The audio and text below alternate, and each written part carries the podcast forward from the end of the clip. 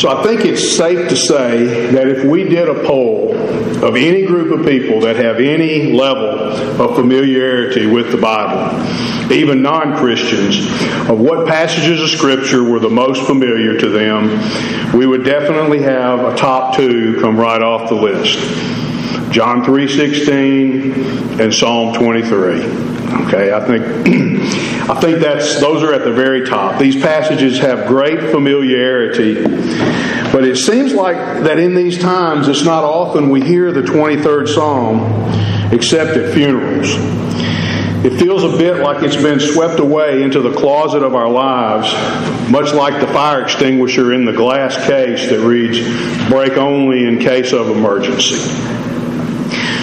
What I'd like to do tonight is show that this wonderful psalm can help you on each and every day, or as they say, on all the days that end in Y. The Reformation Study Bible has a wonderful comment regarding the 23rd Psalm. It says that the image of God as shepherd is inexhaustibly rich. And I can only wonder to guess how many times the 23rd Psalm has been used over thousands of years to provide comfort and confidence to God's people in funerals, beside hospital beds, and from the pulpit. How often we think Jesus referred to himself in that shepherd role, such as in John chapter 10, where he describes himself as the good shepherd and tells us just how far he will go for his sheep in that role as their shepherd that he loves. Even now, more than 2,000 years later, in a culture and a society that doesn't resemble the society of the ancient of the ancient Bible times, it looks so much different. We can understand and identify with God's shepherd leaders like Moses, the shepherd, leading God's people in and through the wilderness. David, the shepherd boy, who became king and leading the nation of Israel both of whom pointed to the Good Shepherd, Jesus, the Lord and King of His church, the shepherd of His people. What I want you to see tonight in these six short verses is Christ in five different roles. Five ways that our great shepherd cares for his children. We see him as the provider. We see him as the sustainer. We see him as the protector. We see him as the victor. And we see him as the finisher. So, right now, if you turn with me, I want to read the 23rd Psalm.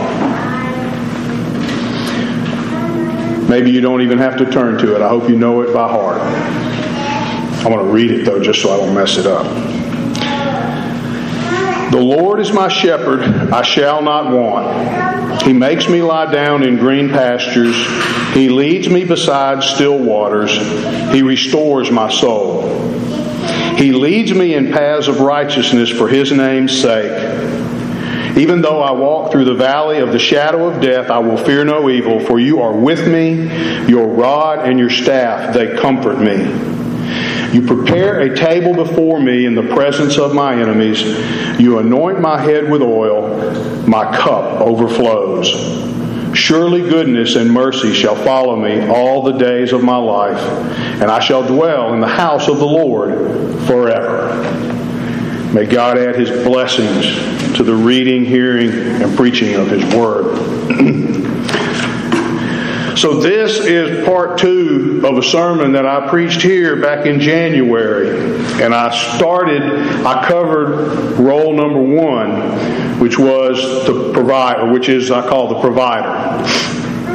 And I had plans to cover the other four roles in future sermons. But what I've decided to do is different than what I originally intended. What I want to do tonight is put it all in one sermon and look by looking at the five roles briefly as they're shown in the text and then apply this by considering all five roles as a combined unit instead of trying to do a deep dive into each role separately. So I want to roll this all up into one. So I guess if you were here for the first one, this is a redo. I'm sorry. I'm going to cover that again. So, what we see is we see the Lord, we see Christ in five different roles the provider in verse number one, we see the sustainer in verses 2 and 3. We see the protector in verse 4. We see the victor in verse 5. And then we see the finisher in verse 6. So, first, the provider. According to Sinclair Ferguson, the Hebrew verb that David uses here means to lack nothing. It's the same word used to describe God to describe God's provision for the Israelites during their wilderness wanderings. In other words, the Lord will provide everything we need, and we are to daily trust Him for that. Matthew Henry's comments are very helpful here. When he says about this particular verse, he says, More is implied than is expressed. Not only I shall not want, but I shall be supplied with whatever I need.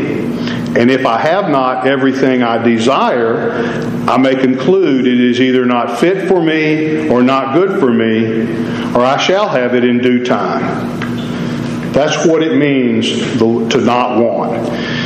And the Apostle Paul helps us to sharpen our understanding of Christ as our provider. When writing to the church at Philippi, as he was in a prison cell, the entire epistle shows us how to be content with whatever situation that God has placed us in and with what he has given us. In Philippians 4:19, he concludes this letter by saying, and my God will supply every need of yours according to his riches in glory in Christ Jesus. Christ's role as a shepherd provider gives us everything we need. Everything we need, not necessarily everything we want. In verse 2, I'm sorry, role number 2, which is verses 2 and 3, and we'll reread those verses. Verses 2 and 3 He makes me lie down in green pastures, He leads me beside still waters, He restores my soul. He leads me in paths of righteousness for His name's sake. So, what is a sustainer? Well, our text shows this in a vivid illustration that needs little explanation. The picture of the pastures and the quiet, still waters. This is one of those passages where the preacher needs to realize sometimes that your clever words fall short of what you really wish to accomplish. And as they say, less is more. The picture speaks for itself. When we ponder the lovely picture that's painted here for us, we should be left with feelings of peace, rest, and comfort of being loved and cared for in both a physical and a spiritual sense. But what should be of keen interest to us in the midst of our gaze at this beautiful picture is that while God does indeed sustain us, He does it with a purpose in mind. While we sit in awe and wonder, He's doing what only God can do. We are sustained and restored for the purpose of pursuing righteousness for the Lord's purposes. We may not often know the full extent of these purposes, but we can take additional comfort and peace knowing that God is using us to accomplish His own perfect and eternal will, and that is what He sustains us for, to do His will as our sustainer. In verse 4, we see the picture of Christ in his role as protector. Even though I walk through the valley of the shadow of death, I will fear no evil. For you are with me, your rod and your staff, they comfort me. Whether it comes as physical or spiritual from others or ourselves, we are engaged in a constant battle. And it is a great comfort to know that without a shadow of a doubt, God is for us and not against us. Although, if we are honest, we sometimes question just whose side He really is on. But in this verse, it's easy to focus on the tools, the rod and the staff, when we see the shepherd here protecting the sheep. It provides us with the visual image of the Lord beating back the wolves with the rod and guiding the flock to safety with his staff. But just as important as the shepherd's tools here is the other thing he tells us that he uses to protect us his presence. His presence. In Matthew 28 20, Jesus' departing words were that he would always be with us, even to the end of the age. One of the names used for Christ, Emmanuel, means God with us. He is with us. We should not be surprised that our great shepherd is always there for us. We do not have to worry about the response time to our 911 call to God because He transcends time. He was there, He is there, and He will always be there for us, His people, and He's there for us because of His great love for us.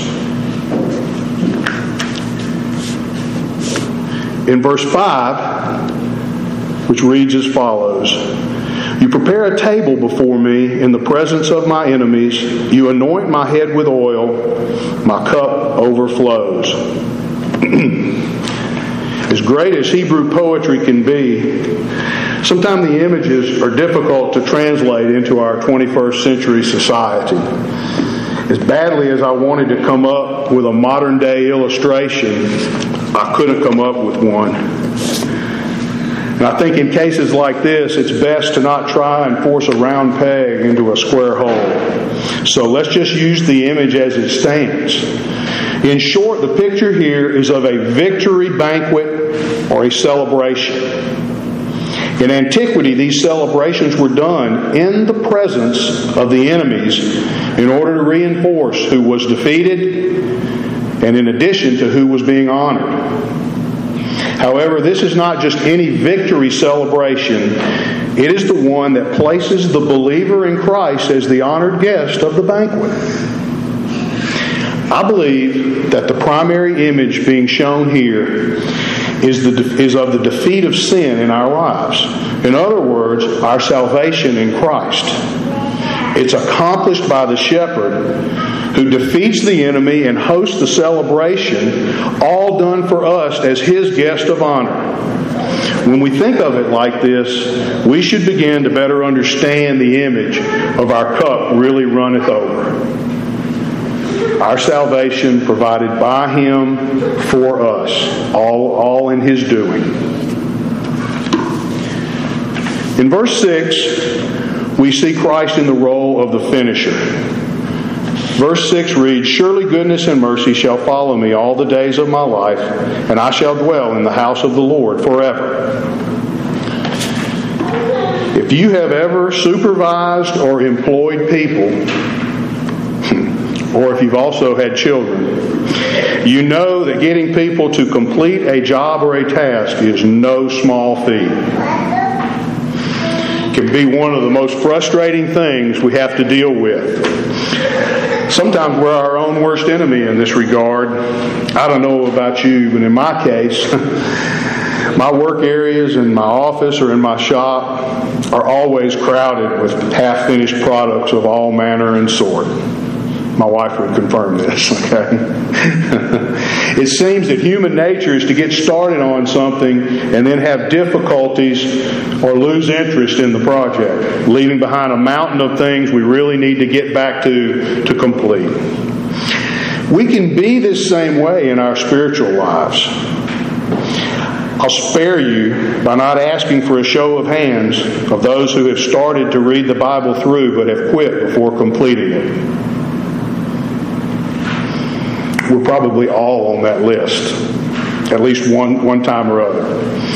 It reminds me of New Year's resolutions and how that goes with most of us. The good news here is that our Savior Shepherd is the finisher par excellence. He gets the job done. And praise God for that because none of us could ever do it on our own.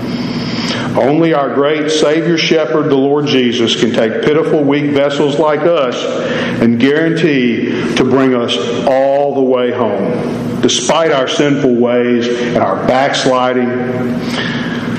Listen to the words of Christ in the Gospel of John in verse 10, chapter 10, verses 27 to 30.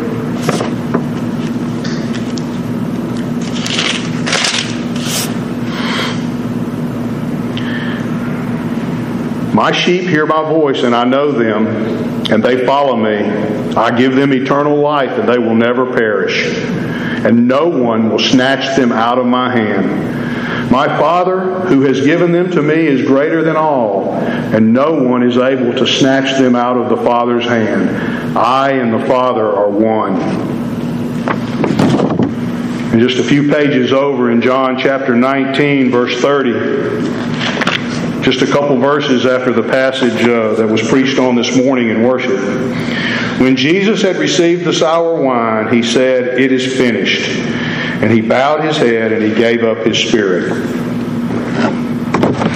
And if you want further assurance that the Lord is going to get the job done, you can always go to the, to the best example of that, that that I know of in Romans chapter 8 verses 35 through 39. Who shall separate us from the love of Christ? Shall tribulation or distress or persecution or famine or nakedness or danger or sword? As it is written, For your sake we are being killed all the day long. We are regarded as sheep to be slaughtered. No, in all these things we are more than conquerors through him who loved us. For I am sure that neither death nor life, nor angels nor rulers, nor things present nor things to come, nor powers, nor height, nor depth, nor anything else in all creation will be able to separate us from the love of God in Christ Jesus our Lord.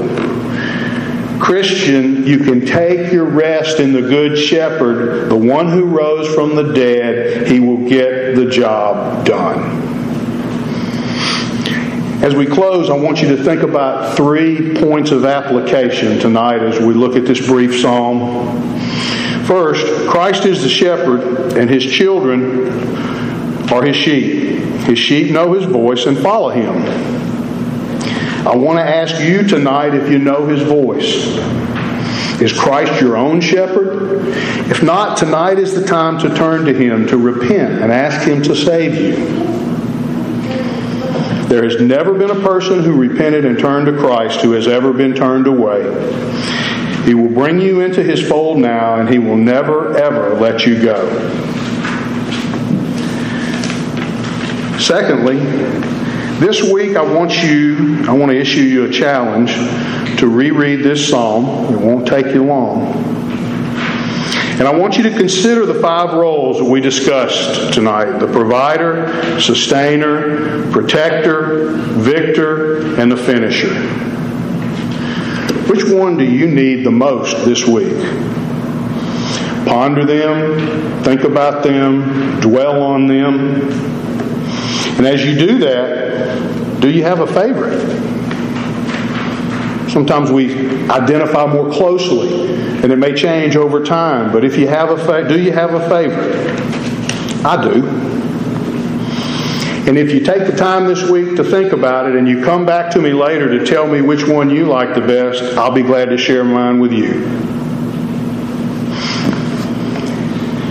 Even though this is a short psalm, it is packed full, and the last point of application is even though this is a short psalm and it's packed full of imagery that has comforted God's people for thousands of years and continues to do so today, I wanted to try to come up with a way to shorten the psalm. Not because it needs to be shortened, but to try and capture the essence in just a few words. After some time, I've come up with the following 15 words. 15 words that I think are easy to memorize, to ponder, to dwell on, and even to lean on in those moments when we're scared, when we're nervous, and when we need to have the ability to recall God's precious promises, but we forget. Has that ever happened to anybody here besides me? All right? Of course it does. You know, when we get pushed up against the wall, that's when we need something to be able to recall. So maybe this will help you. It's going to help me. And so, when we've lost the ability to recall those precious promises and comforts God has given, here is Psalm 23 in 15 words that you already know but may not have thought of in this way The Lord is my shepherd, I shall dwell in the house of the Lord forever. It's the beginning of the psalm and it's the end of the psalm. And we can think about how it shows the Lord in these different roles as He works in our lives. That, that's the meat. Okay, that's how He does it. We can read that and we can see it in our minds. He paints this imagery for us that we can see and bring into our hearts to understand. But when we get pushed, when push comes to shove, and we need to know the crux of the psalm, because of the meat that's in the psalm, the Lord is my shepherd. I shall dwell in the house of the Lord forever. Psalm 23 is a psalm for life, for every day that ends in Y, not just for funerals. Let's pray. Our Father and our God, we thank you that you speak to us at all.